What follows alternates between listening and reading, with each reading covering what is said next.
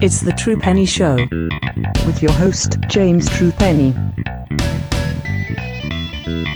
Hello and welcome to the Truepenny Show. My name's James Truepenny. This is my show, and today we are doing our annual preview of the New Japan's Wrestle Kingdom 15. Obviously, it's not Wrestle Kingdom 15 every year. It's just this year's. It's called Wrestle Kingdom 15. And to join me today, first of all, is the Deathmatch editor for Steelchair Magazine. Will you please welcome Mr. John Dinsdale? How are you, sir? Happy Hello. New Year. Happy New Year. It's not the crack of dawn for once when you've dragged me out to record, so I'm feeling pretty good.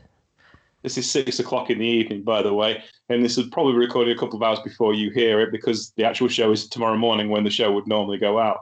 But also joining us today, one of the 2 days of the shows, also joining us today is a man who's been away teaching at El Generico's orphanage for the last 18 months, and he's just come back from Mexico. Will you please welcome Mr. Alex Edwards? How are you?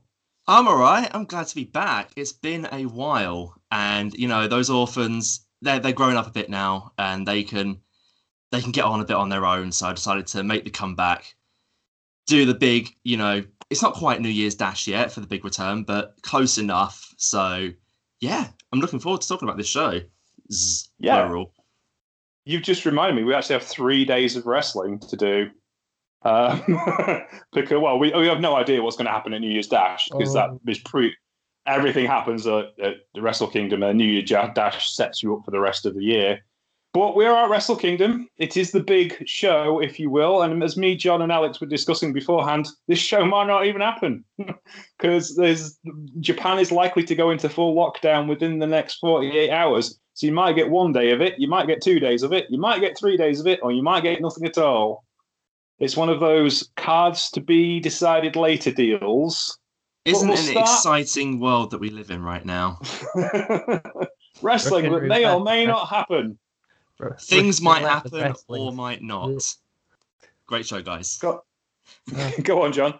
It's like playing Russian roulette with wrestling shows. It's like, I've got a ticket for this. Will it happen? Spins the revolver. No. Oh, dear. Anywho, we're going to start at the beginning. This is where you would normally start. And I am so glad to announce that the New Japan Rambo is back. For those of you unfamiliar with the Rambo, it is essentially New Japan's Royal Rumble. It's based on time sequences of people coming into the ring over the top rules. But as always, in Japan, pinfalls and submissions count as well, which usually makes the whole thing a lot more interesting than an American Battle Royal because you get all sorts of odd ganging up on people. And that's really cool. If you want to know where Rambo comes from, it's a Japanese word which essentially means run riot. So there you go. Really? Alex, what's your thoughts? A Stallone cameo. No, there you go. No, it's actually Rambo, where everyone says Rambo. So, anywho, Alex, what do you think? Who's going to win this one? As we don't know who's in it. Yeah, that's the thing, isn't it? So, it looks like going by internet sources, it's going to be a 22-man Rambo, and it's going to apparently determine who will challenge for the provisional KOPW 2021 trophy on night 2. So, yes, I'm not sure, is this match going to have 4 winners then? Because the match on night 2 is meant to be a 4-way, if it's following sort of tradition of last year. So. Yes. Yeah, I don't know if we're actually going to get a winner here, or does it just get to a final 4 and then they stop, or who knows? Or do they go all the way so you can seed the 4 entrants in the King of Pro Wrestling? So for those of you not been familiar with New Japan, the King of Pro Wrestling Championship was invented by Kazuchika Okada, who was having an off night. And he basically came up with the concept of having a 4-way match to decide who is the King of Pro Wrestling. And then the winner of that King of Pro Wrestling is the King of Pro Wrestling for the rest of the year, so long as he can defend that championship. The King of Pro Wrestling for 2020 was Toru Yano, who beat Okada in the first King of Pro Wrestling final and then successfully defended it for the rest of the year. I hope you've caught up with us there. So I guess the fact that Yano was the champion last year sort of explains, you know, what kind of title this is. And how seriously it's taken. Yeah, there's been loads of mean people who like the fact that Bad Luck Fale broke Yano's trophy, and I just thought it was mean. John, your thoughts on this matchup? I mean, it'll be fun. It's always nice to sort of, when you're half dead, comatose, watching at like 6 a.m, just like, oh, there's a lot of people in. And you always get a lot of fun cameos, which you probably won't get this year. So I can't exactly go and say, oh, Cheeseburger's going to go and win it all, or something like that. Yeah, no Scott Norton.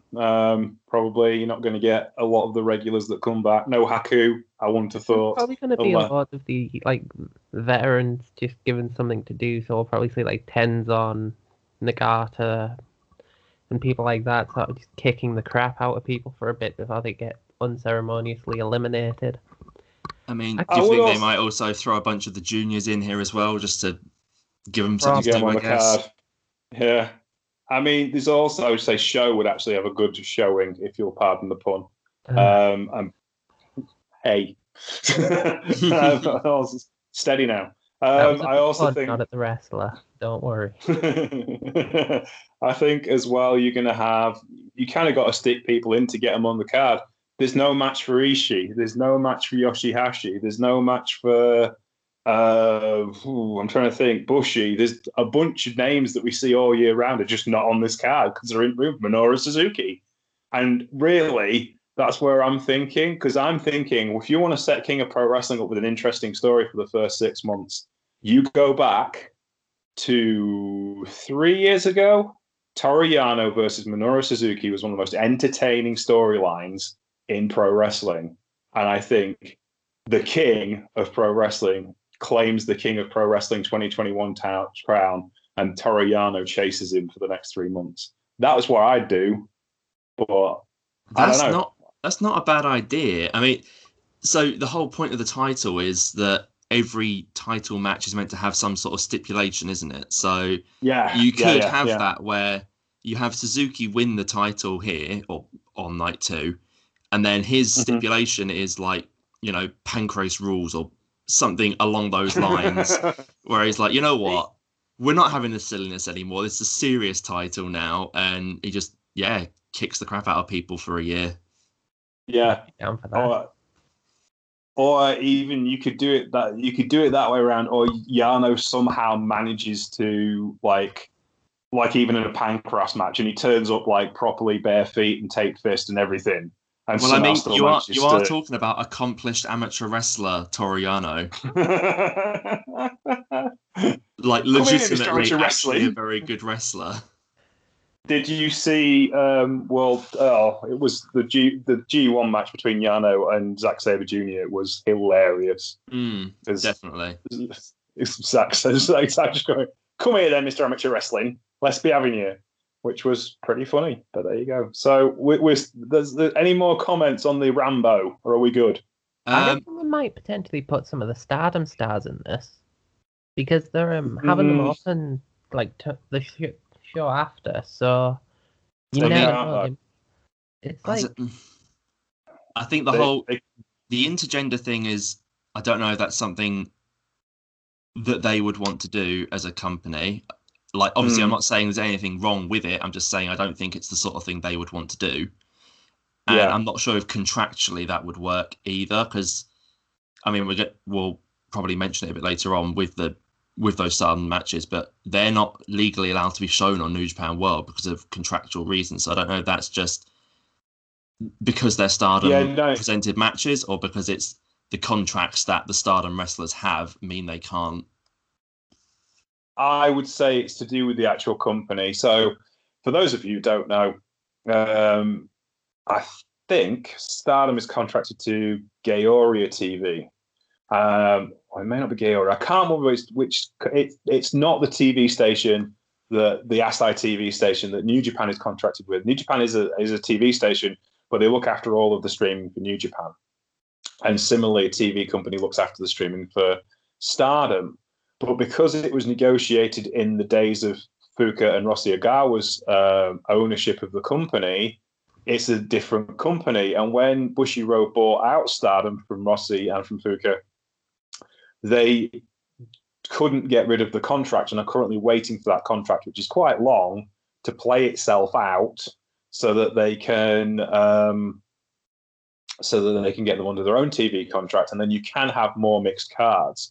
The issue at the minute is, though the Stardom girls are opening this with a 6-man tag match on night 2, you can't show that on New Japan World, and it can't be shown on the stream, the Stardom stream either, because it's got New Japan logos everywhere.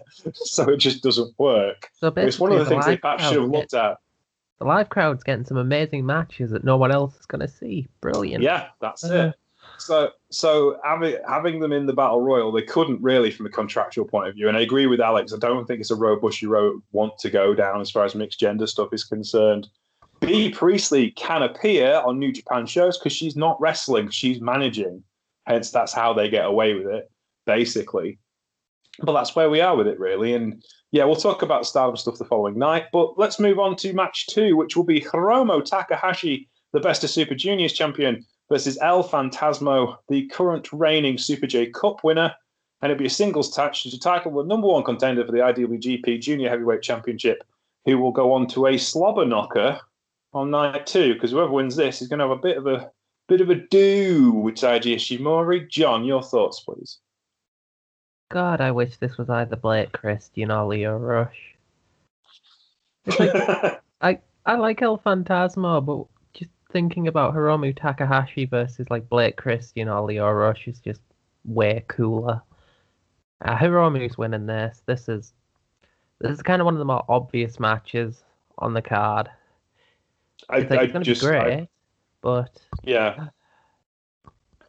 I mean, the problem with what you just said, which is great, and I think you're absolutely right, is neither of them got long-term contracts to New Japan, and they've put a lot of money into El Phantasmo, and they're not going to give up on him now, are they? So I would say, yes, I think you're right. I don't see Phantasmo winning this match, but he's certainly going to have a corker with Takahashi. Alex, what's your thoughts on this? Pretty much the same as what John just said. I just wish it wasn't El Phantasmo in this match. I've never really been a fan of his. It just seems like throwing another match on the card just because they need to fill a space. I wish Hiromu Ishimori and not had to bother with this. I'm sure it'll be a fine match, but I'm really not invested in anything involving ELP. And so, yeah, it's going to be one of those ones where I'll be waking up during the Rambo and then I'll go make a coffee during this match and come back to see Hiromu win. They should have just given us Hiromu Desperado too. It's literally... Yes. Please. More with Despy because he's been so good recently. Yeah, I think... I kind of agree with you. I don't think there's anything inherently bad about ELP. I think the issue is he started doing the stuff Ospreay used to do to annoy Ospreay, but it never left when he stopped wrestling Ospreay. So now it's just annoying stuff. So it's like, and that I get it, yeah, King heel and all that stuff, but it just doesn't. You need to move on. You've got to develop. And to be fair to him, he hasn't had a year in a ring developing. He's kind of been stuck in Canada because he couldn't go anywhere else. So yeah, I think I kind of agree. I wish it was somebody else, but I don't think it's going to be dreadful. I think it's just not going to be particularly heated. I think really. It's one of the ones where by the end of this show we'll forget that this match even happened. Yeah, I think that's the thing. And it's backhanded compliment, but I think ELP is just the guy to do that with. It's like. They're both great wrestlers. It's just everyone's forgotten about ELP because Hiromu's been dazzling all year because he can. ELP's been stuck away from New Japan TV for the longest time. Yeah, not his fault, just the way things are. And he hadn't been in RevPro either because he got stuck in Canada. So there you go. Let's move on to something that is definitely heated. The IWGP Tag Team Championship match. The current champions, Dangerous Tech, as Taichi and Zack Sabre Jr., challenge to the greatest IWGP tag team champions of all times, the Guerrillas of Destiny, Tama Tonga and Tanga Loa. Alex, your thoughts? This is one I am looking a bit more forward to. I think Zack and Taichi have been a really great team. And I think last year was maybe the best in-ring year of Taichi's career. Yes. Sort of between 2019, 2020, he's had some really, really good matches. His run through the G1 last year was really good. And so I think that team, anything that they're involved in is instantly at least entertaining, which is something that has got me a bit more hyped for this match. I think GOD coming back, at the start I wasn't overly excited to see them back just because they have a bit of a history of being a bit slow and their matches are a little bit either too much sort of interference stuff or they're just a bit dull. But saying that, throughout World Tag League, I think they had some decent matches, and I think that finals match was pretty good with FinJuice. And so yeah, I think this could be good, and I'm looking forward to seeing what happens here. And what's really going to interest me is who's the heel here, because you got two heel teams from the two sort of biggest heel factions facing each other. So who's going to be the heels? Who's going to sort of take that sort of default babyface side, or is it just going to be a wild brawl with everyone being heels? Emily Pratt of Fanbite did discuss this in her preview of Wrestle Kingdom that was earlier today, and she said Bullet Club is always more evil than Suzuki Goon, so therefore GOD are the heels. Yeah, so I guess that makes sense. Yeah, that makes sense. Yeah. And I think Zack and Taichi, although they are heels, they're popular enough that they'll be able to pull that off. So yeah, I'm quite looking forward to this one, actually. I think it should be a good match. I just really hope that they keep the Jado interference to a minimum. Judging by the World Tag League finals, no. but I agree with you. Mm. It would be nice to have this is the big show, and it would be nice for Tama Tonga and Tanga Loa said, no, we're going to do this on our own. You've got us this far. Don't worry about it. We got this. And, you know, because I kind of want Tama Tonga and Tanga Loa to win, not because of, like, kayfabe reasons, like, they're not for being, like, you know, I'm a big fan of theirs. I am. I think they're really good. But I think it's a more interesting story to tell. They have this last dominant reign to really cement themselves as the aces of the tag division, which they kind of have been by default, but they need something to really say, we are the best tag team you've ever had. And then they can rub it in people's faces for years to come. And I think that would be a worthwhile thing to do, even if it's not necessarily going to make the best match, if that makes sense. Yeah, I think I get what you mean. Yeah, I think I agree. I mean, I had on sort of prediction wise, I had it down as Dangerous Techers to win, but I think the idea you have there has sort of convinced me a bit that maybe GOD winning wouldn't be the worst thing in the world. No, I think that's the thing. John, what's your thoughts on this? Do you agree with me, or am I completely wrong? Because I know you love Taichi more than anyone else in the Troop in the show. Taichi needs to win everything, so I've got Dangerous Techers here, but just to answer your sort of face heel question, I can't see Tonga Loa and Tama Tonga ever being baby faces, because it's like just the figure, like the size they have, the sort of, you could never see one of them being picked apart. Whereas you look at someone like Zack or Taichi, who are both obviously strong in their own regards, but you could see them being dismantled by someone like GOD. Whereas that's the sort of strength GOD has. You could never see someone dismantling them. You've always got to work against them, not the other way around, where you're dominating them. Like, this will be an interesting match, and I don't really care who wins, because both teams are interesting to me. It's just Taichi. Yeah. Taichi. The only time GOD have been babyfaces that I can remember is in the Elite Bullet Club days when Cody was full-on heel. And Cody and Hangman wrestled GOD in LA, I think it was. And GOD in California are way over, like way over. And it was blindingly obvious they were not going to be heels in that match. And they wrestled as babyfaces. And it's the only time I've seen them as wrestlers as babyfaces. And they were really good at it as well. But you're right. I think their psychology is about being the biggest, baddest boys in the park, isn't it? And that's really where they're at. So I agree with you to that extent. Yeah, completely, in fact. All right, then. So, John, our next matchup is going to be the certification holder for the #1 contendership to the IWGP United States Heavyweight Championship, currently held by one John Moxley. Kenta is going to defend that against Satoshi Kojima at the Wrestle Kingdom This will be the first championship match, Kojima's singles championship match. I can remember Kojima being in since he defended the NWA championship against Rob Conway at Wrestle Kingdom 8, I think. A long time ago. John, what's your thoughts on this one?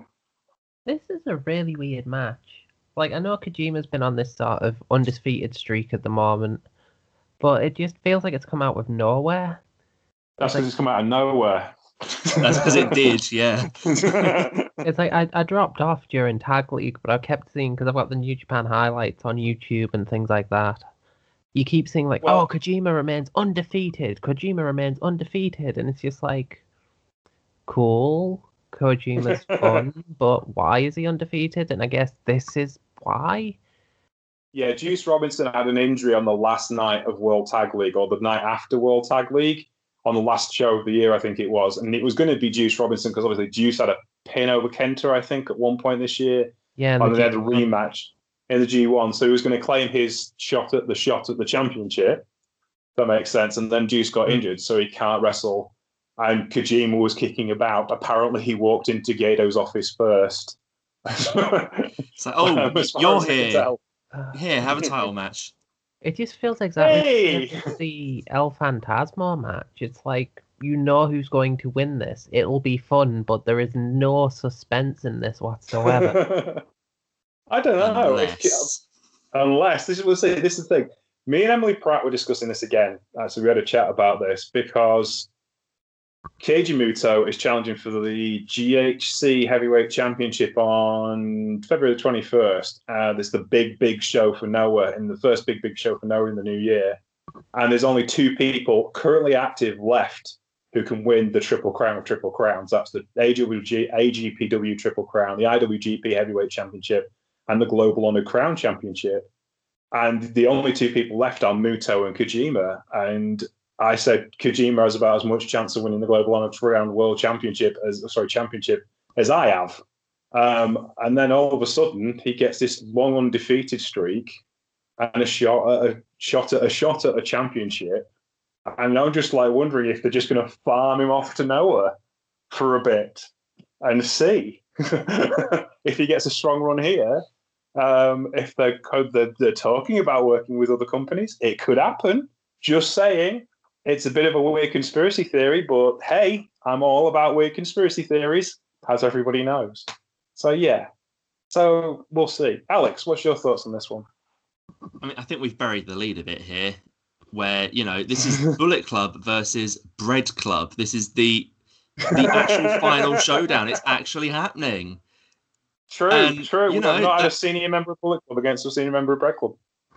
There you go. That's the real duel here. But no, more seriously, why is John Moxley still the US champion? Why haven't they stripped him yet? It's been so long since he's even appeared near a New Japan camera, let alone defend the title. I mean, I just don't understand why we're doing this certificate match when they could just say, right, it's a new year, he hasn't defended in ages, this is now for the title. And I mean, I guess there's always the chance they could do that right before the match, I guess. But, you know, I get that they want to have the big match with Kenta and Moxley, but you could still do that. Just, you have Kenta win the title here, and then Moxley, whenever he's available to come over, comes and says, you know what, I never actually lost that. I want it back. You've got your match. So why didn't they do that on Strong? You've got an American-based TV show. Why didn't they just... Because they sent Kenta over there at one point, didn't they? I'm sure of it. No. So I think part of Moxley's deal with AEW is that he can wrestle for other companies outside of America, but he can't wrestle for anyone except AEW in America. So he can't wrestle for New Japan USA. Yeah. Bloodsport must have been a special occasion then. Yeah. Also, Kenta is an American resident. He doesn't live in Japan. Yeah, he's still in Florida from his time at WWE. Yeah, he never moved back to Japan. He just flies out when they need him. So for all intents and purposes, he's an American wrestler. So that's why he was on Strong. It was easier to get Jay White to Los Angeles than it was to go into Tokyo, so they sent him as well. But yeah, so yeah, no, I think it's just going to be interesting. I think it's just going to be a fun match. I completely agree with you. I mean, just as far as the Moxley thing is concerned, it does concern me because, like, he missed one flight a year before and had to be stripped of the championship. Mm. I'm wondering if it's a thing of he physically has the belt or something and they don't want to shell out for a new one. I don't know. I think they might just be trying to go for this extenuating circumstances thing, because obviously you can strip someone for illness, you can strip them for laziness. Can you really strip them for pandemics? Yeah, it's that is like an issue as well. Hand of God contract clauses. It's like, oh, we use the belt for this, but like, oh God, we didn't even encounter for this. And it also it just looks like I know they are in negotiations with AEW, but I do know that Tony Khan and Rocky Romero have been having meetings. So I guess they just don't want to offend Tony Khan and AEW, which is a perfectly reasonable thing to do. And I agree with you. It's annoying from a storyline point of view. Their US champion is not there, but equally, I think it's as well. It's kind of a squib, and it's just a nice squib, and it's a get away with it squib. My question about it though would be: have people actually missed the belt, or have they missed Moxley? That's the whole thing, isn't it? I mean, I'm not a massive fan of this belt even existing to start with. I think New Japan has too many titles as it is. But yeah, I mean, if you're going to say it's for a shot at a title that hasn't been around for almost a year now, it just makes me wonder what the point is. Yeah. I mean, it's a division that tends to be based around US outlook to US-based wrestlers. Minoru Suzuki was the first kind of like proper Japanese wrestler to challenge for it to any extent since Tomohiro Ishii in the final against Kenny Omega when it was first designed. And it's also slightly pointless this year because there's not been the big US presence in front of an audience, and that's really what it's for. It's the main event shows in Long Beach and San Francisco and at the Cow Palace, and they can't do that at the minute. They just can't. And who knows when they'll be able to do it again. But, I can understand. So let us move on then to the next match. Hiroshi Tanahashi will wrestle the Great O-Khan for no apparent reason. Alex, your thoughts? I mean, yeah, it is a sort of a random one, but I'm quite looking forward to it. I think O-Khan has been really good since his return from RevPro. I think he's looked really impressive, and I'll be interested to see how he copes here, because if you think back, the last two stars to return from excursion to then face Tanahashi at the Dome were Jay White and Kazuchika Okada. So yeah, I think this sets up Great O-Khan to be a really top star if he can cope well here and if he can cope well going forwards. I think they see a lot in him, and they want to give him that big push. It'll just be interesting to see in this match how he copes and whether he sort of struggles a little bit like Jay White did in that Tanahashi match. I remember that match being a little bit of a letdown at the time because Jay White hadn't figured out his character completely and wasn't really hitting how he is now. Conversely, though, I think Great O-Khan has got a better handle on what his character is. I feel like he's had that time in RevPro to develop it, and since coming back and joining the Empire, he's looked good. He had a good run in World Tag League. He's had some good matches, and so it'll be interesting to see how he gets on here in his first sort of big singles match with someone like Tanahashi. I think O-Khan does get the win here purely because I feel like Tanahashi's on his sort of decline now. And there's always a chance, could this be Tanahashi's last big singles match at Wrestle Kingdom? Because of the way over the last year he's been on sort of that decline of, less and less main events, more and more losses stacking up. And it's obvious that he's coming towards the end of being the big star. Yeah, I mean, they have sledgehammered this story into people. Because it is like people started complaining about how often he gets his knees torn up again. And yeah, because I don't think his knees are actually that bad. Like his movement this year compared to last year was an awful lot better. Well, they've got to give him an excuse for not winning. They've got to give him an excuse and move him down the card. And I think he's quite happy to get guys over. He's had his time. He wants to do different things. He's been doing different film stuff and TV appearances. And I still think he's a valuable player. And I still think he's going to put big matches in. This probably isn't going to be his last big match at Wrestle Kingdom. But I agree with you that this is kind of like a passing of the torch moment. I don't think he's going to pass the torch to O'Khan, but he's certainly going to give him a good showing on the way out. I can see this going 12 or 13 minutes. So that's my kind of thought. So, but yeah, what do you think about this, John? I love how you two are quite like whimsical and story focused. I'm just looking at it from the cynical viewpoint of, oh, this is the apology for jobbing him out to Okada in his first match back. I was like, you've taken the loss, but you are going to get Tanahashi at the Dome and it will be a most glorious win. And it's like, it's going to be fun. I like O'Khan. I can't take him particularly seriously at times, but I like the character. I like the moveset, and I think he'll savage Tanahashi, which is something I'm always down for seeing. It's just, I can't look past the cynical mindset of just sort of, oh, he lost to Okada, but he'll beat Tanahashi. It's like we give and we take. Yeah, no, I can see that. It makes perfect sense. O'Khan didn't have a great opening sequence, especially as he was a guy who came in from RevPro as undefeated, beating everybody in RevPro, and then got jobbed out for 3 months, which doesn't really show well on your relationship with RevPro, does it? But it was less Great O'Khan, more Master Wato. Yeah. Don't get me started on him. We'll get to him later. Yeah, let's move on to other people we don't like that much. Kazuchika Okada will wrestle Billy Emotion Spray in his, what did I call it earlier? Colonization Riot Squad, Ospreay, in a singles match. I don't really care. I think Okada wins this, I think. Just he'll squeak it, but I think that it will give Ospreay a good shout and make sure he's well looked after.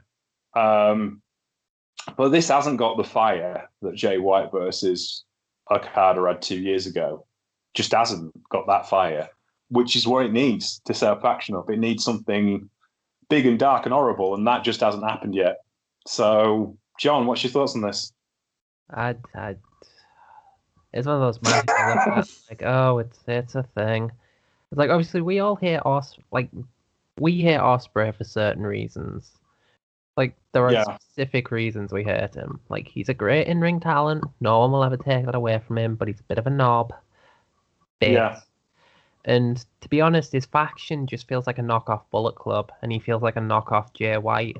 Like, a more athletic, but less charismatic, less threatening, less daunting to Jay White, which is what he's trying to be and failing to be, so... If we get a bloody carbon copy of Okada White here, I'll be disappointed. Like, this could be the perfect moment for Ospreay to sort of set himself apart as a different type of heel. But chances are it's just going to be another Ospreay match with the same spots and the same... There's the Ospreay formula, and that's probably all this will be. Just it's Okada taking it instead of whoever else. I see that being less of an issue from a matchmaking point of view if he can put some heat into it. But I'm not convinced on the heat yet. I'll have yet to see enough heat out of him as a heel. I will say my favourite comment from this week is Flip Gordon said something really stupid. I can't remember what it was on Twitter.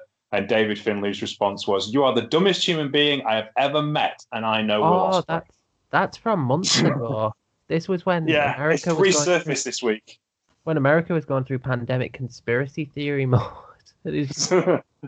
Well, Flip's permanently in a conspiracy theory mode. He didn't vote because he doesn't believe that elections are worthwhile exercises because the Illuminati will decide everything anyway. Well, that's perfect because nobody believes in Flip Gordon either, so... Alex, what's your thoughts on this match? Yeah, I think it'll be all right. I think it'll be a good match. I don't know. I think what John was saying just then about the sort of the Ospreay formula for a match. I think that was my main interest here. Is I think the change in character is a good move. I think it's good for a bit of, you know, refresh Ospreay, new heel gimmick and everything. But so far, there hasn't really been too much of a change outside of him just being a bit of, he's a generic heel man now. And so yeah. I'm interested to see here whether we see a bit more of a change to, you know, his moveset, how he approaches the matches, things like that.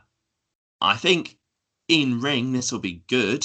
But yeah, it's what you were saying about the story's been a little bit flat, which is a shame because you'd think, you know, two of the top stars in the company from one of the bigger factions, you know, turning on each other should be a really big deal and a really big feud and a big match.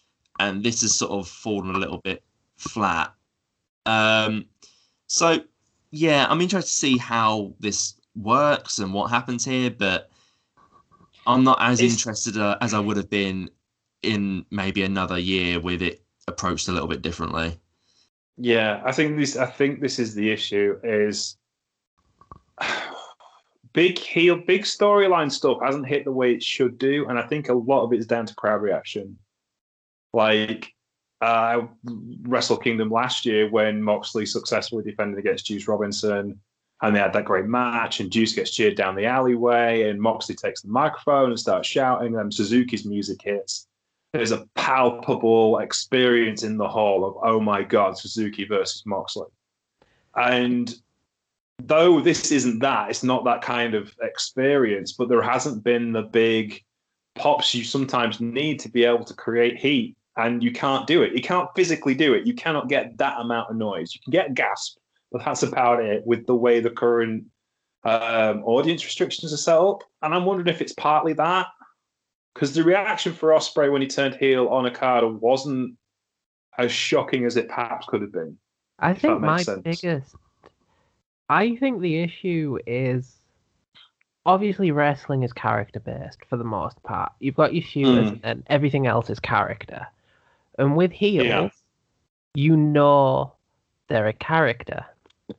They're not the bad guys they pretend to be. Like, Jay White's probably a nice guy behind the scenes.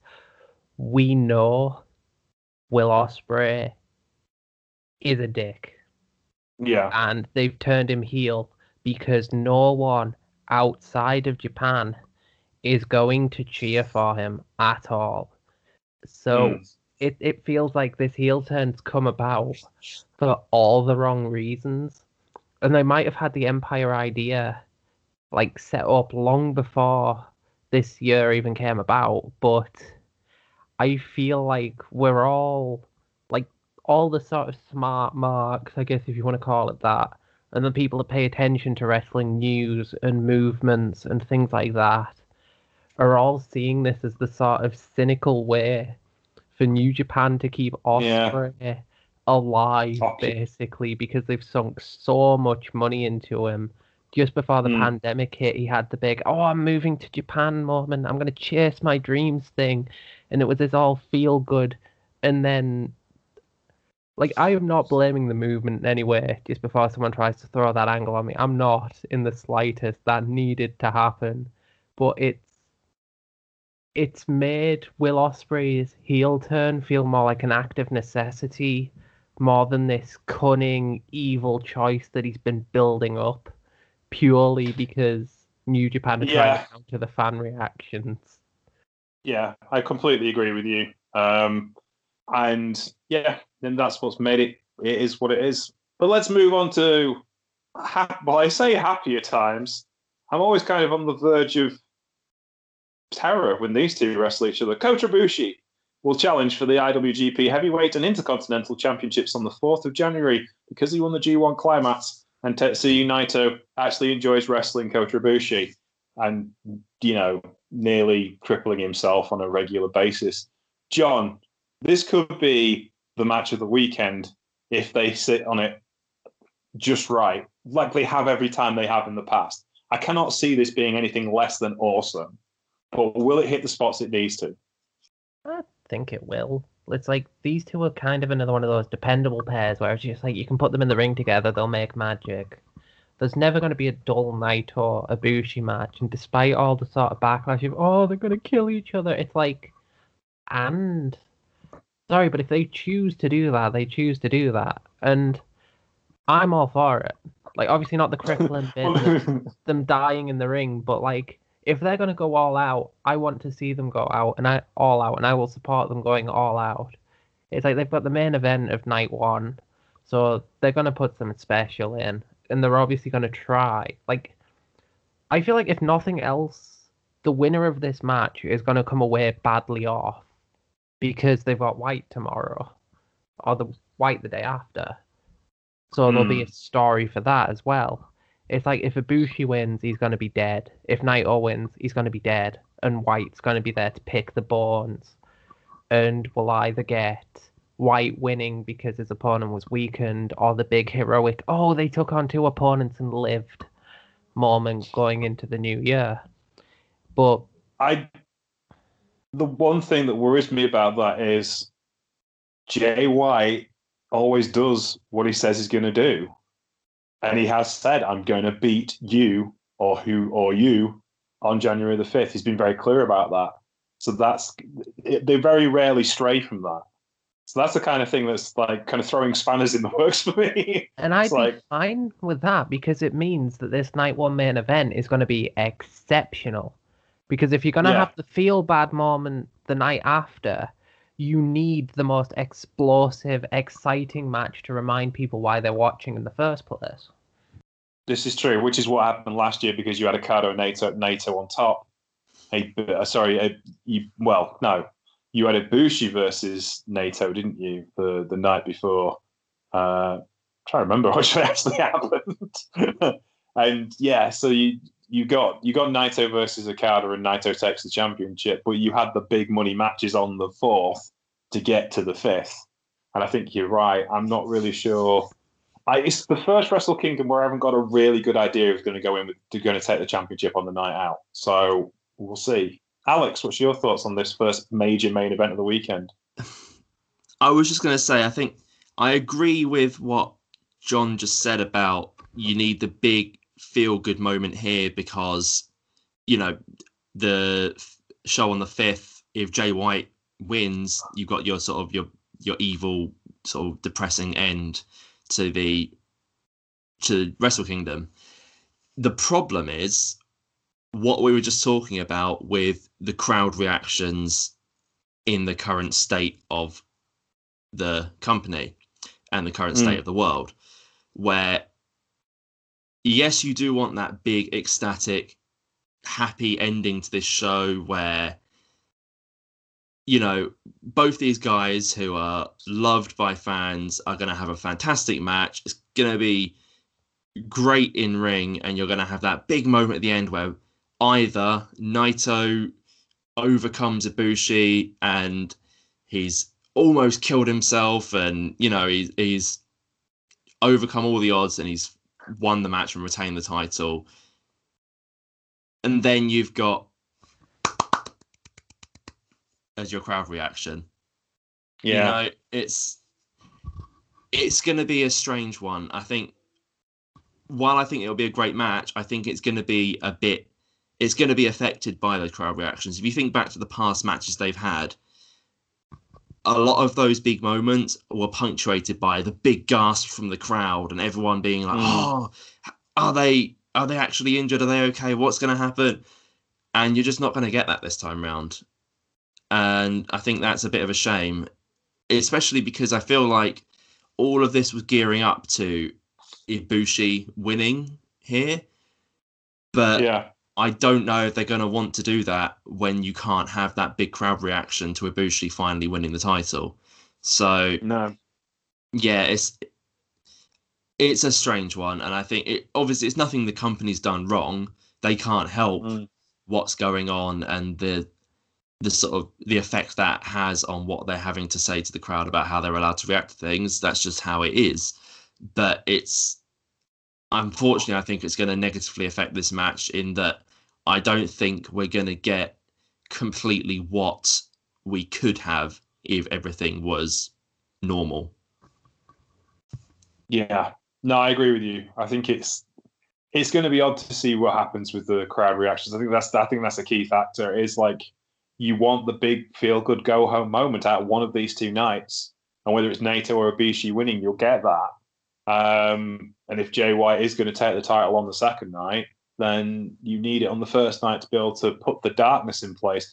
And look what happened at last year's main event, like Okada versus Naito. Naito finally achieves all he's promised he will do, only to get blindsided by Kenta. They don't mind sending fans home unhappy if it sets up a good story. And I think that's something we've learned out from last year's event. So it kind of pushes me towards Jay White winning on the Tuesday, but we'll discuss that in a moment. So we move on to night two, Queen's Quest. Saya Kamatina, AZM, and Utami Hashiayate will take on Donna Del Mondo's Makai, Natsupoi, and Himake from Stardom. Any comments on those matches? Because I ain't watched Stardom in a long time. If I'm honest, nor have I. I've not really been keeping up with a lot of what Stardom's been doing. And so, it would be nice if we could watch these matches, but unfortunately, because of the way that, as we said, the way that the TV contract works out, we're not going to get to see any of this. Oh, and so, fucking Tam Nakano match. Yeah. Mayu Iwatani. Nakano. Mayu Iwatani and Tam Nakano will take on Donna Del Mondo and Sayuru and Gayala. How do you pronounce Julia? Julia. I got it right in the end. I was having problems with that earlier. Julia. I think you're right. The thing I've noticed is something asking around the Joshi brethren and sisterhood, if you will. Most everyone stopped watching Stardom, which is worrying. And when I asked them why, they said, because it's like girls wrestling in New Japan. It's no longer interesting because they all look like, Hashimoto main events, 25 minutes long, 15 minutes, nothing happens, and everything happens in the last 10. And I know that... I feel like the rise of Tokyo Joshi Pro has really... It's affected... Yeah. It came along at the right sort of time for that company where they've been on the rise as Stardom has joined Bushiroad and has, been... amalgamated into that New Japan universe, and you've now got your relatively established company in Stardom, but then you've got your plucky underdog company out in Tokyo that's doing all these cool, interesting things. And I've seen a lot more hype for what Tokyo Joshi Pro are doing rather than what Stardom have been doing over the past year. I think Stardom has kind of fallen victim to streaming service convenience as well, because Stardom has its own dedicated service, whereas TJPW is part of the DDT network, which has where you pay because I've got it, I pay $7.99. I've got access to Noah, DDT, TJPW, Gambare. It's so much easier to go for an all-in-one service where more people are going to watch out of curiosity because they can, than perhaps trying to entice people onto a singular streaming service. There's also the rub. There's also the rub they get because Tokyo Joshi Pros appear on DDT cards, and they're doing a cross promotion with Noah next year. So, and Noah's been on a real hot streak. They've done some really cool stuff, and people are watching Noah again. They're slowly moving past All Japan as the second biggest company in Japan again. And they're putting cool stuff together. So TJPW gets that knock. And I think also TJPW is making bigger stars. They're not afraid to make individual stars. It's not as faction heavy. There's more stuff going on that show, if that makes sense. I think that's interesting. And there's also the fact Sendai Girls and Marvelous are also getting good responses as well because they're the established companies. They've been around longer than Stardom have. Well, Marvelous hasn't, but... it's run by friggin' Chigusa Nagaya, so it feels like it's 50 years old. But again, they've got big stars like Takuma Aroha, Hashimoto, Meiko Satomura. So they feel like it's big. There's going to be a big interpromotional feud between Marvelous and Sendai Girls next year.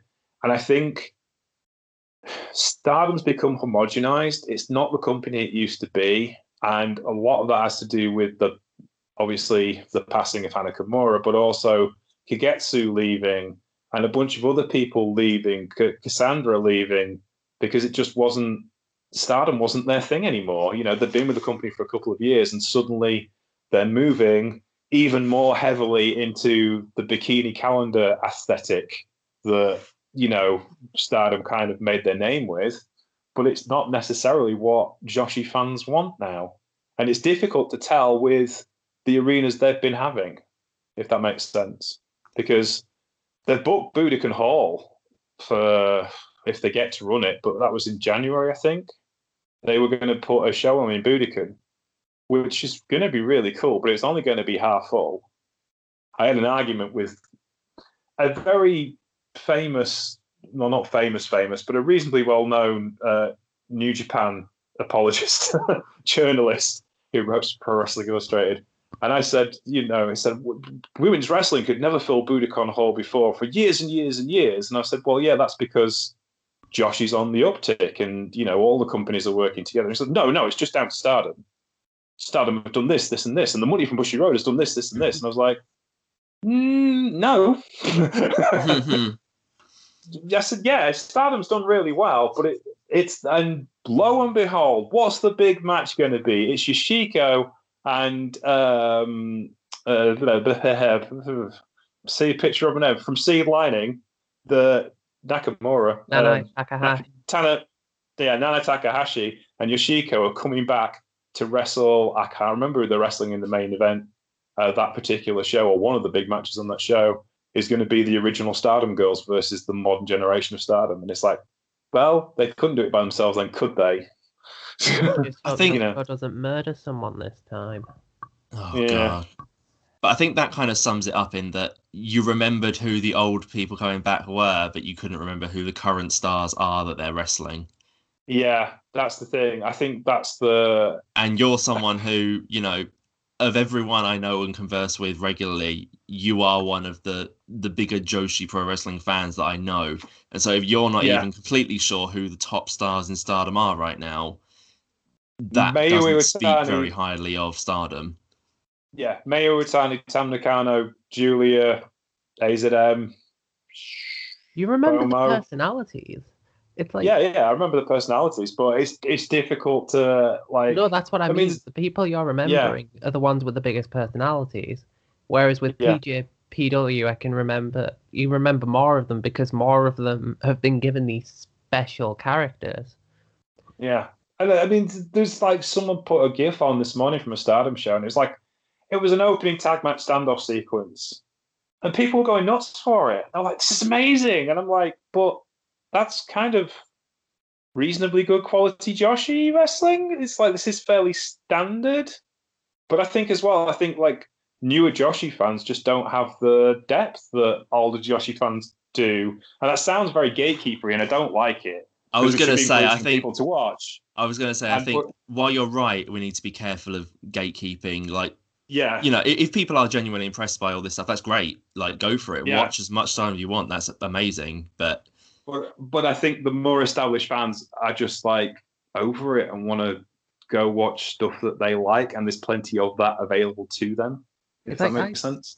I still like Stardom, but I watch more of the other companies than Stardom because it's A, easier, and B, just tends to be more interesting to me. I think as well they get... Sorry, carry on, Alex. You go first. No, sorry, I was going to change the subject slightly, so you carry on with your point and I'll go. Okay.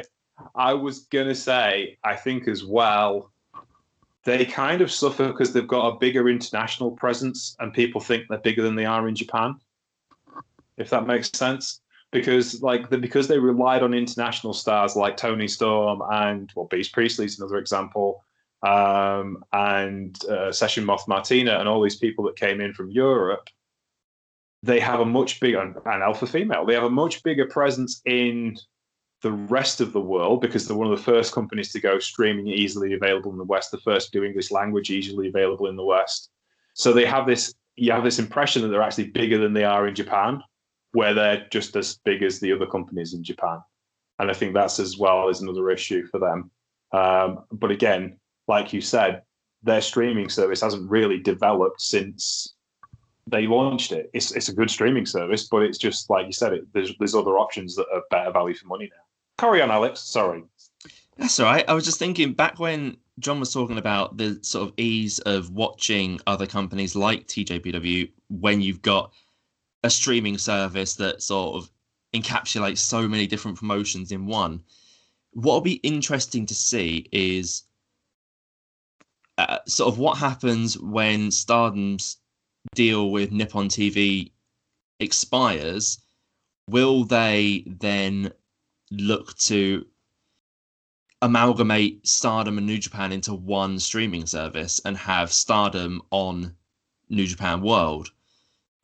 I don't know if that's something that feasibly could happen, or, you know, if it's possible, if it would even happen anytime soon. I don't know the details of whatever deal they have with their broadcasting partners. It might, for all I know, it might be a decade-long deal, and this is something that it just can't be possible for so long. It's not even worth thinking about right now. But it would be interesting to see, even when that could happen, if it does, and what effect that has on Stardom as a promotion.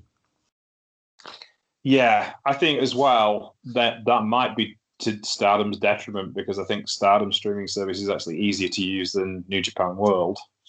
And it's whether they get portrayed as equals or just get swallowed up is another issue. As is always, it's the WCW, UWF thing, isn't it? Oh, we'll keep these two companies apart so we can have this big supercard. Oh, well, actually, no, we won't. Not that you can have a big supercard, though. Mayu Iwatani versus Tetsuya Naito for the double championship. I'd pay to see that any day of the week. I guess we should stop talking about Stardom as we're on a New Japan show. But anywho, you could probably write essays on this sort of thing. Yeah, you can do. People do. There's lots of good columnists out there doing writing about this as we speak. Yes, definitely. So let's move on. Well, the next matchup we can't really tell you an awful lot about because we don't know who's going to be in it. It's the four-way match for the Provisional King of Pro Wrestling 2021 trophy. So we should really leave that one and go on to a match we can commentate on. My notes for that match literally say, who will be in this match? What is the point of this title? This will probably be dumb and pointless. How can you not get behind X? Like, especially when they beat X. It's so powerful to watch. X is the most powerful wrestler in Japanese wrestling. All I want now is, James, you put the idea in my head now of Suzuki wins the King of Pro Wrestling title and just goes on a tear for a year. So that's all I want to see here. Oh, but just to be defeated at the Christmas Eve show by Toru Yano. Yeah, on literally the last show of the year, Yano rolls him up, and so Yano officially becomes the champion for this year. Yeah, so you have Yano trying to win the title all the way through the year, but just failing, and then at the final hurdle he wins it, and then Suzuki's livid. So. It just murders people in the Rambo. Isn't it kind of customary that Suzuki just starts a year pissed off? I think he's just he's in a state of eternal pissed offness. He's like the Hulk but wrestling. He's like Twitter as a man. What's his secret? He's always angry. Yes, it's still my favourite promo. Will you shut up? Hopefully you'll get run over by a car. Is by the most direct promo you could possibly imagine. It's just brilliant. But there you go. I don't really come to it from. Anyway, we'll move on to the IWGP Junior Heavyweight Tag Team Championship, where Suzuki Gun, the current champions, El Desperado, and Yoshinobu Kanemura, legend that he is, will defend against Ryosuke Dikuchi, legend that he is, and Master Wato. Alex, your thoughts. Keep it clean. Bullet point number one. Master Wato is crap. That is the end of my preview for this match. No, I just... Why is he here? Why is he a thing? I was so... You know, in his Young Lion days, he was really good. He was really impressive. He was. Like, you know... And then he spends a few years in Mexico. He comes back and this is it. He's got blue hair and does a really shoddy martial arts gimmick. It's just, I don't want to see him. Honestly, I can't think of a single person I've seen out there that has said they enjoy Master Wato unless they're joking about it. I can tell you something funny, Alex. James has said this before, but when they were trying to build up the debut for Master Wato, I thought they were advertising another Taguchi character. Like, you know, when he did the Shogun thing, they had these trailers for Shogun. And it just turned out to be Taguchi in disguise. They did this Way of the Grandmaster, like, promo series for Wato, and I just thought, oh, cool, Taguchi's getting another character for a few gimmick matches, and it was a whole wrestler. And, yeah.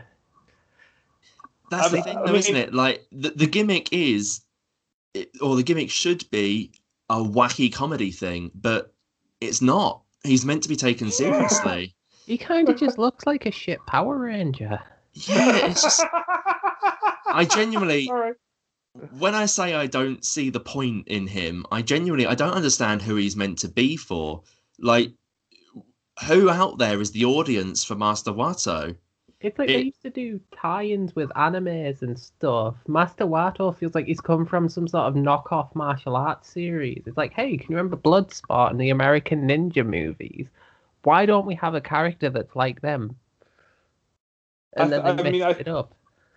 I think, seriously, somebody's been looking at a Chinese history book, because that's where Great O-Khan comes from, obviously, from Genghis Khan.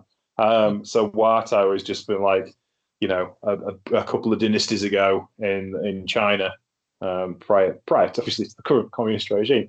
But yeah, for me, it's the fringe. I've been well verbal in my dislike of the fringe. You know, cut, no. It's the fringe. It's the weak kicks, the weird sort of not even that impressive corkscrew move off the top. It's just. Even he hates his own gimmick. He doesn't look comfortable in it at all. Absolutely not. But would you look comfortable wearing velour trousers and a belt in a wrestling ring? That's the thing. I'm wondering, is it meant to be some sort of punishment at first? Has he done something wrong that we don't know about? And John talked about that. Is this meant to be leading somewhere where suddenly he's going to do a classic Vince Russo turn of he tears the blue trousers off and he's like, you've been underplaying me for so long, this gimmick sucks and I'm back to being serious now. I don't know. Even if he does that, I feel like the damage is done at this point. Like, just looking at Seven, it's the Dustin Rhodes thing, isn't it? It's Seven in WCW. It's like where he gave up on it. But yes, carry on, John. Looking at this match in general, I forgot the IWGP Junior Heavyweight Tag Titles existed to begin with. And B, I'm just thinking, is this the best competition you could have come up with for Yoshinobu Kanemaru and El Desperado, a team that have basically carried that division? It's like, this match feels like a joke, almost an insult to Suzuki-gun. But against Taguchi, it's just this team has nothing. I think that's the thing, though. You say they've been carrying the division.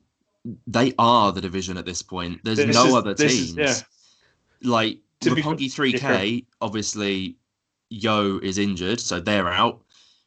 Taguchi's got his sort of, rotating wheel of random partners, which Master Wato is apparently the most recent one. But, I can't think of any other teams in this division. And it goes back to, for the past 3 years now on this podcast, however long it's been, I've been saying, and I know others have been saying as well, why haven't they unified the tag titles? What is the point in the junior tag titles being separated when there's no division there?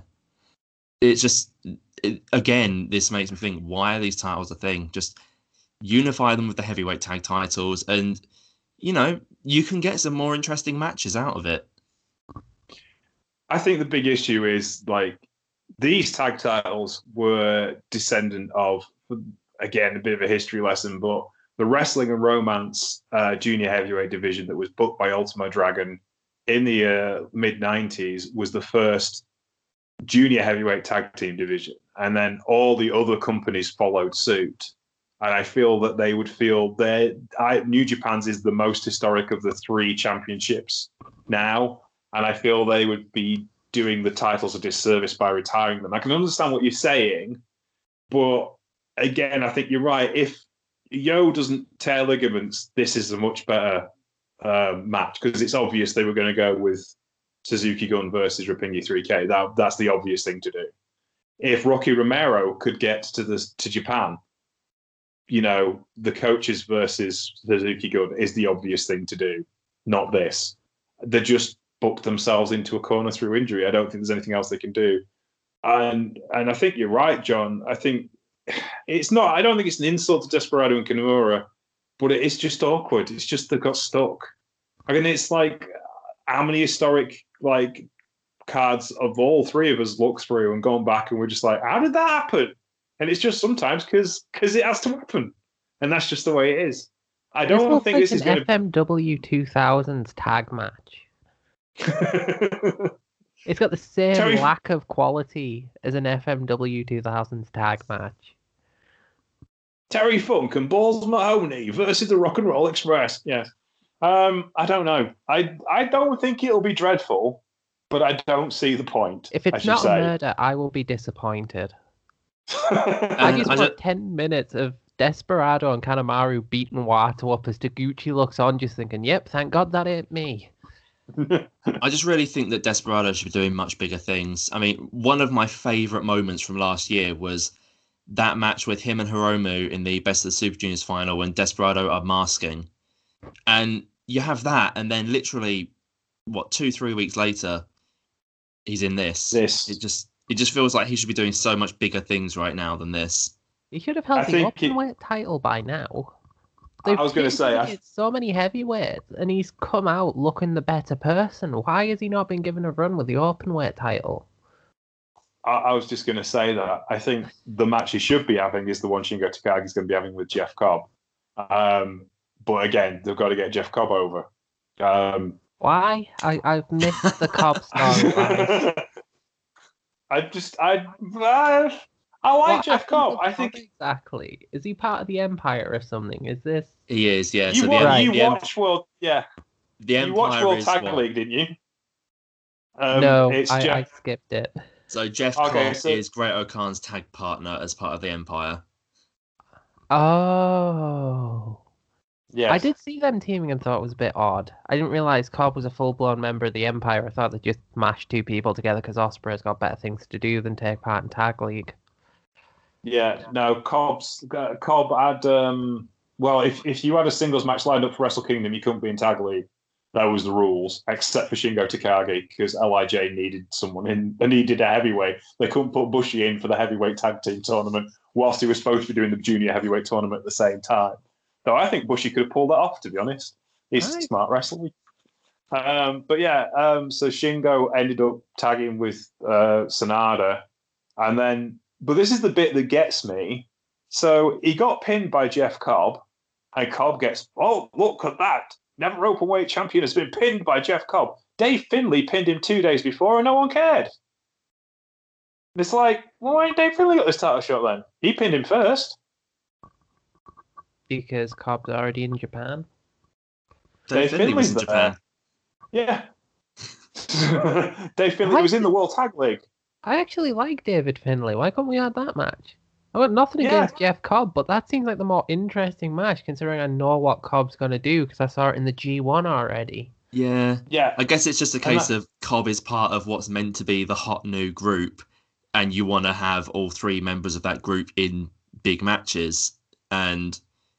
you know, you have the pre-established storyline with Okada and Ospreay. You've got O-Khan doing his thing with Tanahashi, and then Cobb is sort of like looking around the room. Shingo, you have a match now. Off you go. I think that's it. And I think, Cobb was never openweight champion before. If Cobb wins, I'm cancelling my subscription. I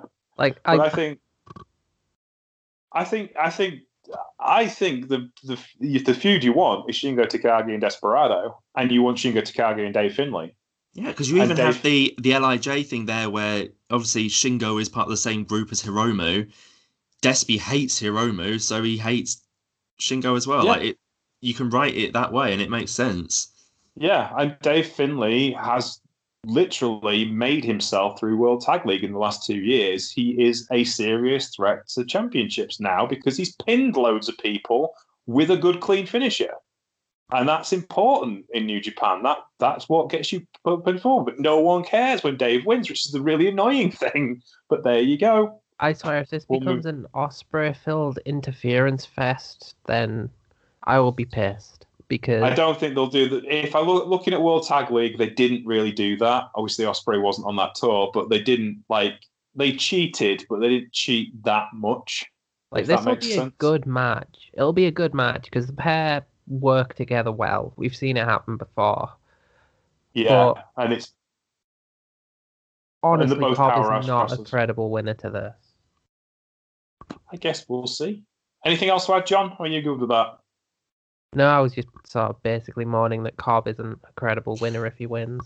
Are you good with that, Alex? It'll be a match. It'll be a good match, but yeah, I don't really care. Shingo's good. I'll be happy to see Shingo. Jeff's all right. He'll do. All right, moving on. Evil will wrestle Sonada in a singles match. Oh, speaking of bullshitty interference. Well, yeah.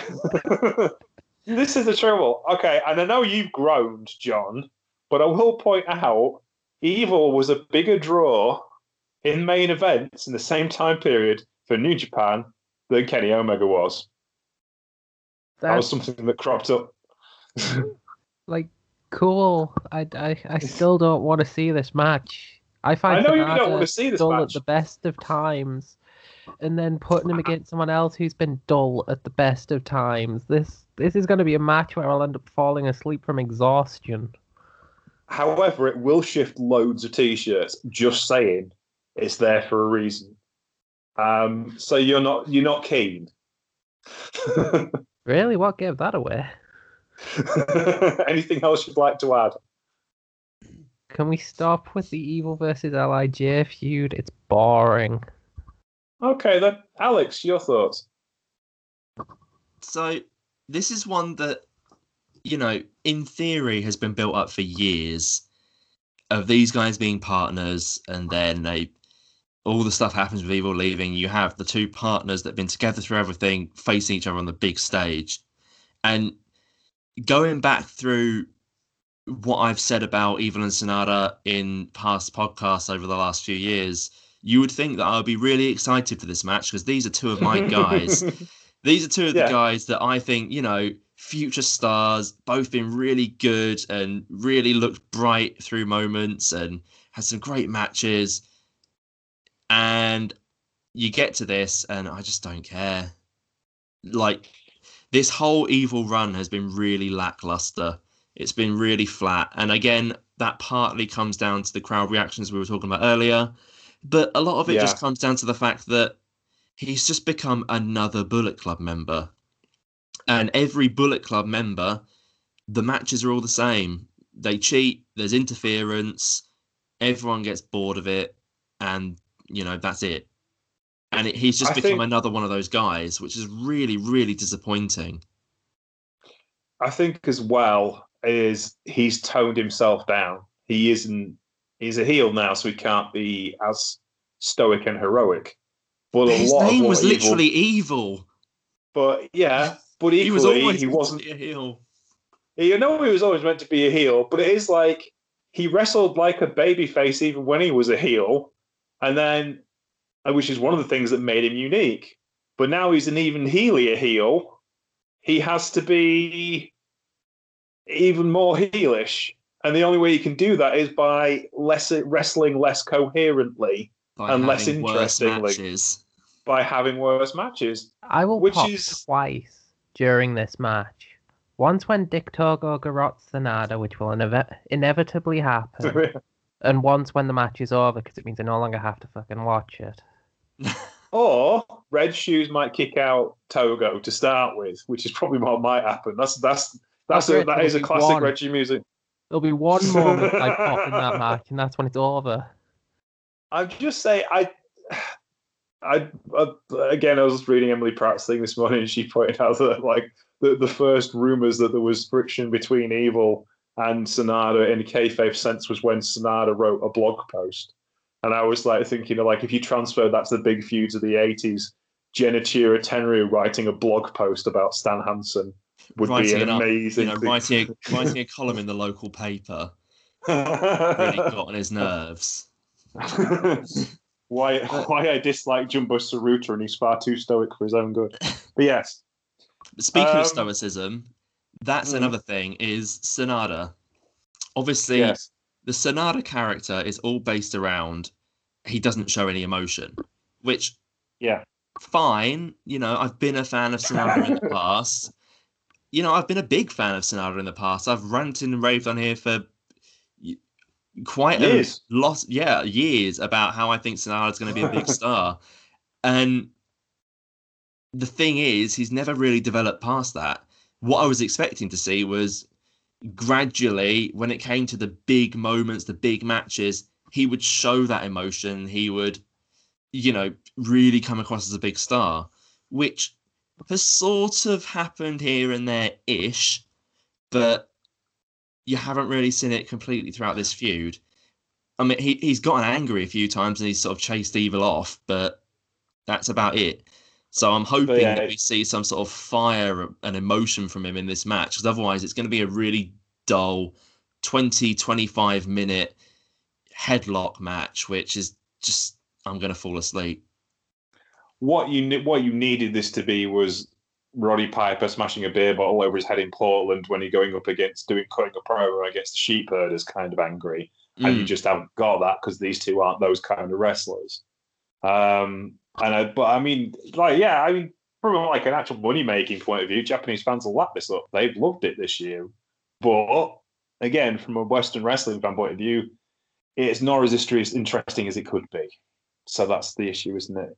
I think that's another thing as well. They've really, this last 12 months, they've really tried to consolidate their Japanese audience. And they've really tried to look after their Japanese audience. And a lot of the things they've done, partly through necessity, is because they haven't been able to get the Gaijin in that they want, has been like trying to knuckle down on some traditional Japanese tropes like this, that work and that make money, and you know it's going to make money, and it's not necessarily going to put people bums in seats in the pyramid in Long Beach, but it's certainly going to put bums in seats in Kurikan Hall, and that's I think is something we forget. But yes, carry on. Yeah, I've got no problem with that at all. That makes complete sense. I think where it falls apart a little bit is, again, it's saying the same thing again about the crowd reactions. Is I think this would have worked if you could hear the fans going crazy for it.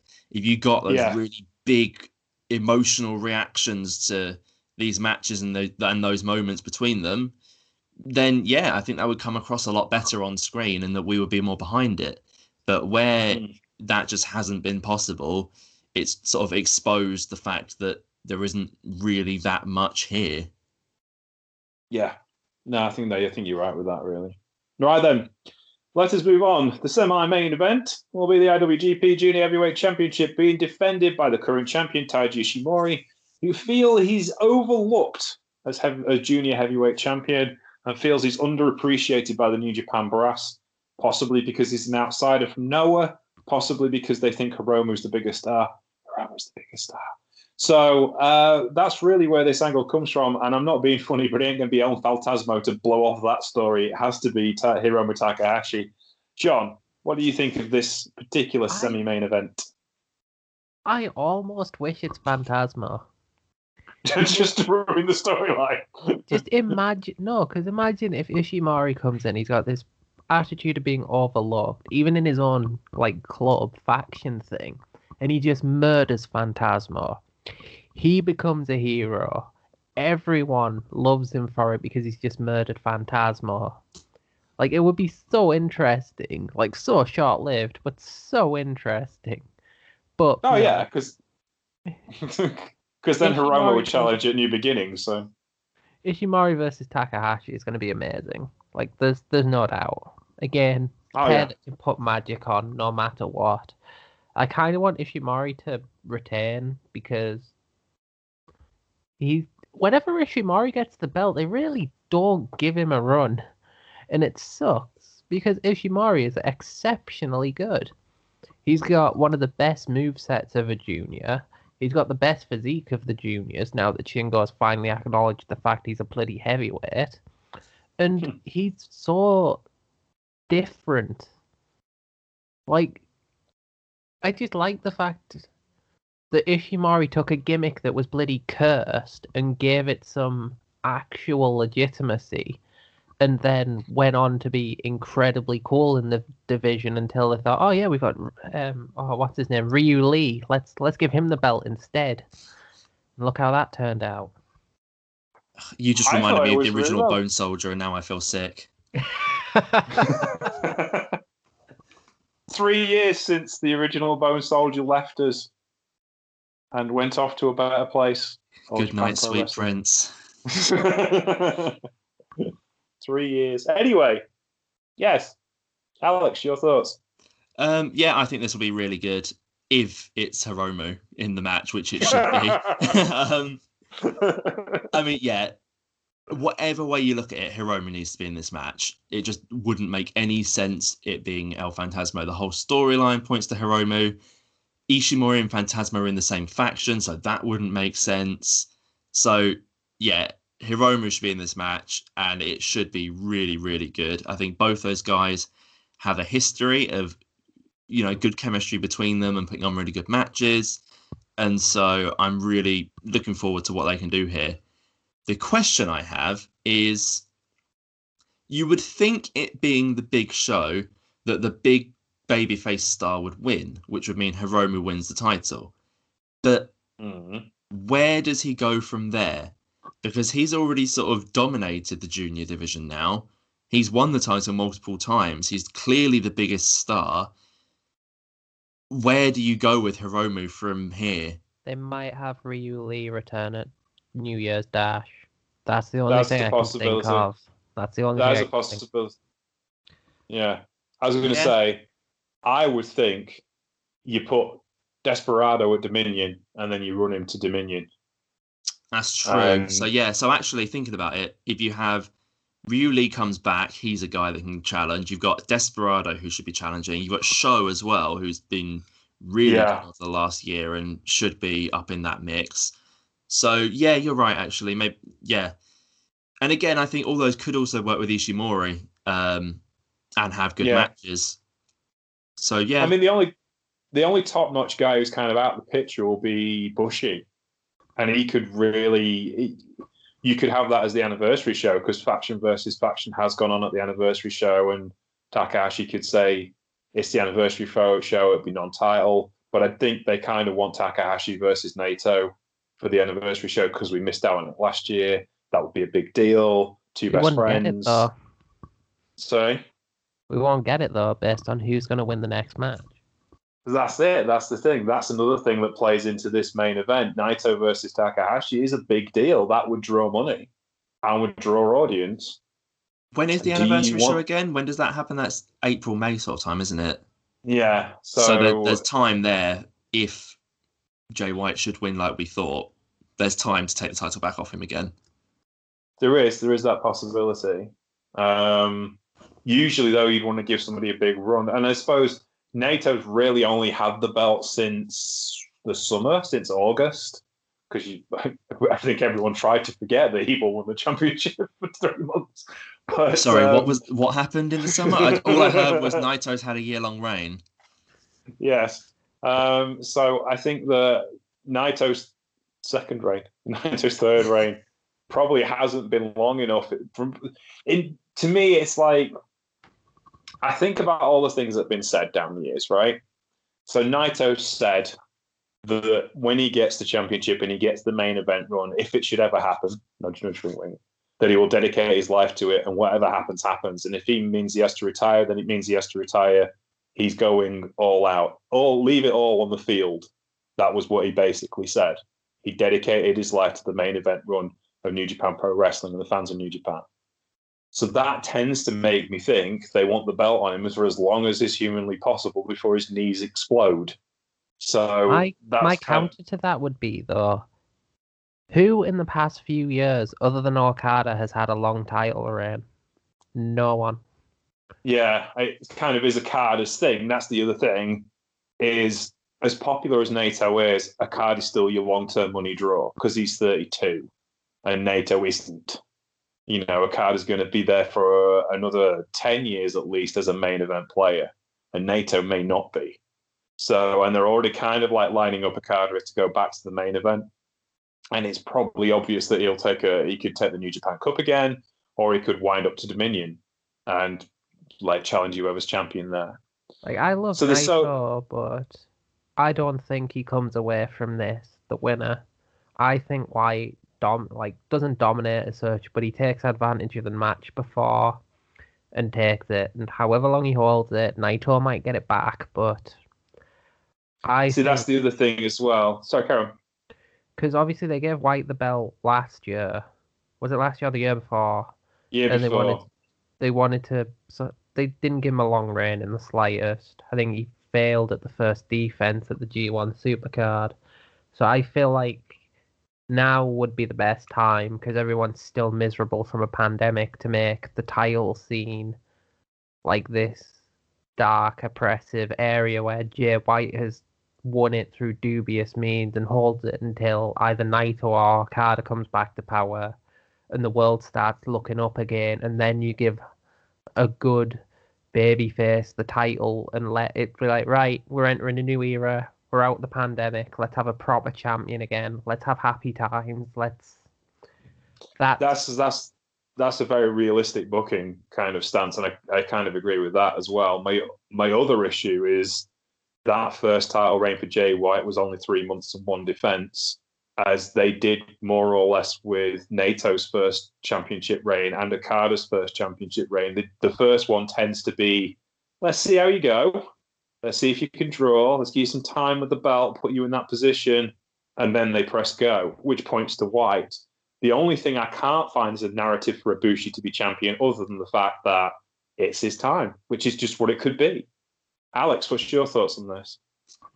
Pretty much the same thing you just said with Ibushi. I feel like, you know, winning the G1 back-to-back years and everything, it seems to be pointing in that direction of he finally wins it and becomes a main event star. But as you said, that narratively doesn't really line up. It all seems to point to Jay White wins, which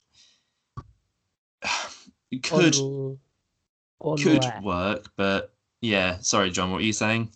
Unless they go for like the ultimate bastard move, which I wouldn't put past them actually. You have Ibushi win night one. Everyone thinks is like, oh, perfect. They've finally given it to him. It's his time, his reign. All hail Ibushi, and White just kills him. Because Ibushi suffered some sort of horrific injury in the match against Naito. He goes in the fighting champ, and then White just kills him. And we're like, oh, we had our guy, but we had him for one night, and that was it. And then the thing with that is, I can see the logic behind it, but it doesn't seem like a very New Japan thing to do. Like they don't tend to do that sort of booking where they do the swerves and the you know winning the IWGP Heavyweight title is a big deal, and it's been treated as a big deal where you have guys that are fantastic throughout their entire careers and they never achieve winning that title because it's such a big thing. And so having Ibushi win it finally, only to have a one-day reign, and then be sort of, you know, technically looked added. You know, they do the whole montage of previous champions before the title matches, looking back at the history, having Ibushi in there, and then be like, oh yeah, but he was only champion for one day. It doesn't seem like a New Japan move. It doesn't seem like that would line up with their booking style. Again, the only thing I can counter that with is it hasn't exactly been a normal year for New Japan. No, you're right, but equally, the shortest reign in IWGP history was Junichiro Tenryu at 25 days. So, yeah, so even then, he was a champion for a month. So that's something. Masahiro Chono, like literally a living legend, one of the greatest wrestlers of all time, only ever held the IWGP Heavyweight Championship for 44 days. So, yeah, I can't see them doing it as a... I can see what you're saying. I can see how it would work, but I don't... It's too Western wrestling to do. I think you're right. I think it would be an interesting story to tell. I think it would work because it gives Ibushi a story, it gives White, and it gives Naito a story. But I can't see it happening. That's the thing. And I think there's too much stuff that points to Naito, and there's too much stuff that points to White. But maybe that's the reason why they're doing that. So we don't think Ibushi will win. Yeah, I think what it comes down to is, if Ibushi wins on night one, I feel like he holds on to that title for the rest of the month at least. If Naito wins, I feel like Jay White wins here. Yeah, I would agree with that. I can see the sense in having the Ibushi double win because obviously White took the briefcase from him. So you have him get the title, then he gets his revenge on White. This is the first time in a long time we've gone into a Wrestle Kingdom main event and been genuinely perplexed at what would happen. It's because it's not Okada. It's simple as. There's no Okada. Well, yeah, but I mean, like, last year I kind of got it wrong because I thought Okada would sweep it, and he didn't. But it was kind of like pointing more and more towards Naito as you got closer to the event. But this one's just wide open. Even now, we're like literally less than 12 hours away from the show starting, and I couldn't tell you who's going to win this main event. So, yeah, they've done the right job. They've booked it the correct way, and I want to see what happens. I want to see what's going to go on. But that's it, I think. Well, we have reviewed or previewed both nights of Wrestle Kingdom, and of course, New Year's Dash will be on the 6th of January. Probably from somewhere in Tokyo, if everything works the way we want it to. You can find it on newjapanworld.njpwworld.com, and it's free this year on Fight TV if you want to have a taster of what New Japan is like. No need to actually go find it on honorable streaming services and stuff. You can actually find it properly on Fight TV if you've got the Fight TV app.